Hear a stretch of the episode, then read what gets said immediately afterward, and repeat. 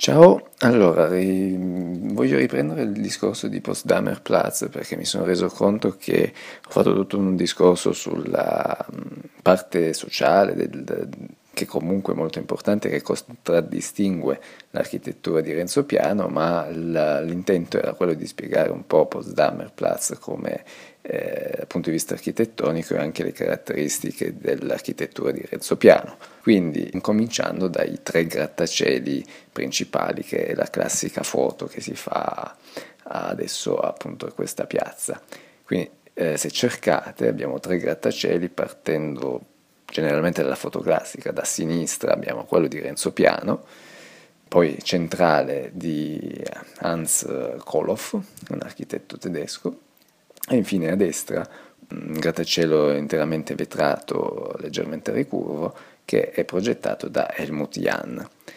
Quindi partirei da, da quello di Helmut Jahn, che è onestamente quello che piace meno, perché cioè, mi sembra che si rivolga a un'altra parte, mentre proprio questo lotto era stato diviso così molto sulla carta molto severamente, creando dei lotti stretti, per cui eh, i grattacieli di Renzo Piano di Koloff appunto hanno una forma triangolare. Anche, anche Helmut Jahn ha, ha, si è ovviamente adattato al, al, lotto che è stato assegnato, però si rivolge verso, forse più verso la piazza e non verso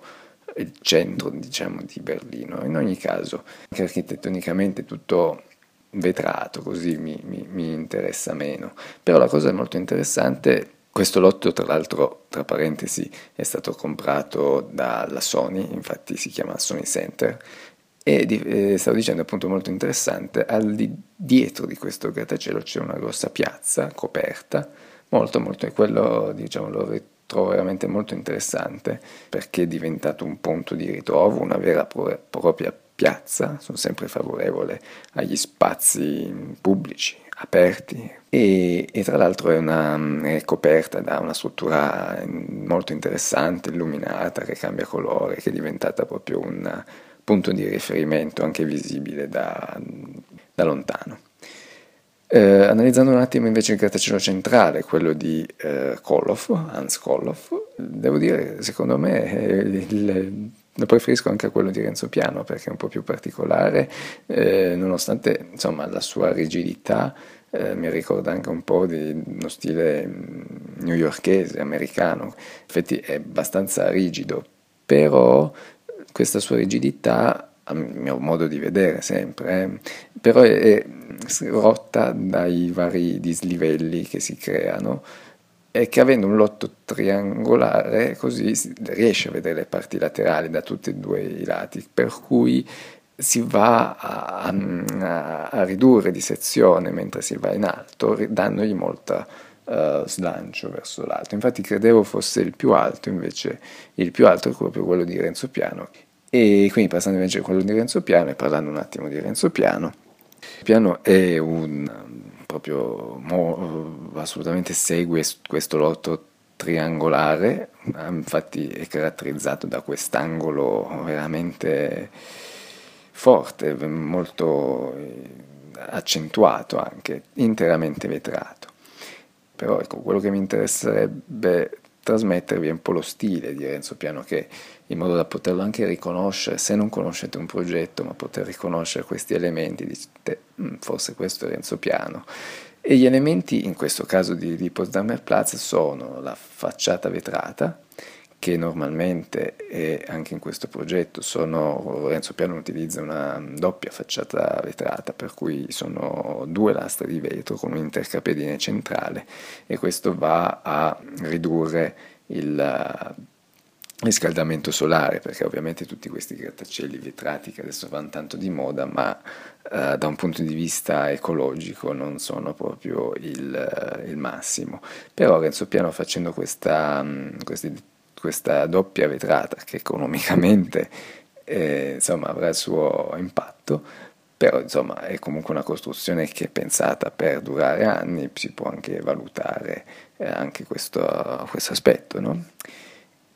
quindi anche appunto con eh, delle lamelle che si possono aprire proprio perché eh, il doppio, doppio, strato vetrato ti permette di creare il, l'effetto camino per cui l'aria calda va verso l'alto, l'aria fredda va verso il basso e quindi in base alle stagioni puoi aprire o chiudere questa, questa intercapedine e rendere quindi la facciata più calda o più fredda. E poi la parte invece retrostante è interamente ricoperta da una facciata mm, in terracotta, che anche questo è un elemento abbastanza mm, ricorrente nell'architettura di Renzo Piano, eh, che quindi è una facciata mm, a secco, si dice, quindi che è montata, immagino anche a pannelli già preconfezionati, diciamo che arrivano dalla fabbrica in questa maniera, in ogni caso quindi che hanno un, un rivestimento proprio materico, non solo un intonaco, ma è un materiale che arriva e viene applicato successivamente, il che lo rende assolutamente mm, durevole nel tempo. E il, la terracotta utilizzata è un chiaro riferimento appunto all'architettura, dal mattone eh, del, del, del passato. Inoltre questa tipologia di facciata solitamente quindi hai una, un supporto che può essere un mattone, una, sì, della, della, chiusura tradizionali verticali, insomma opache, non parlando delle finestre ma delle parti opache, a cui un, un supporto a cui si mettono delle staffe verticali o orizzontali e l'isolamento e a queste staffe viene applicato questo materiale che appunto in questo caso è il, la terracotta, ma in altri casi Renzo Piano utilizza molto anche la ceramica, ehm, che comunque appunto sono degli elementi prefabbricati, preprogettati diciamo in fabbrica che arrivano già pronti da poter applicare anche in maniera abbastanza semplice e veloce. Ovviamente questo preclude un, una progettazione molto un lavoro di progettazione molto più impegnativo rispetto alla classica facciata con intonaco che però ha una durata eh, più limitata ha un costo sicuramente più basso, però anche bisogna anche valutare la, la, durata molto limitata e ha una tecnologia che onestamente non capisco come mai si continui ad aff- a fare, ad applicare nell'edilizia eh, normale. Continuando diciamo, il discorso della, del, dell'architettura di Renzo Piano in Potsdamer Platz, che non è soltanto questo grattacielo che è diciamo, la parte più visibile, ma abbiamo poi tutto il quartiere eh, appunto progettato da lui e come ho detto anche in precedenza da um, altri architetti come Rogers, il suo amico Rogers, eh, Isozaki e altri. E anche molto interessante il, um, il teatro, il teatro che ehm, anzi secondo me è l'architettura più interessante perché è ehm, un'architettura che è molto sfaccettata, con delle, dei tagli abbastanza netti, contrapposta invece con una muratura sempre con rivestimento di mattone, ehm, molto più pesante in contraddizione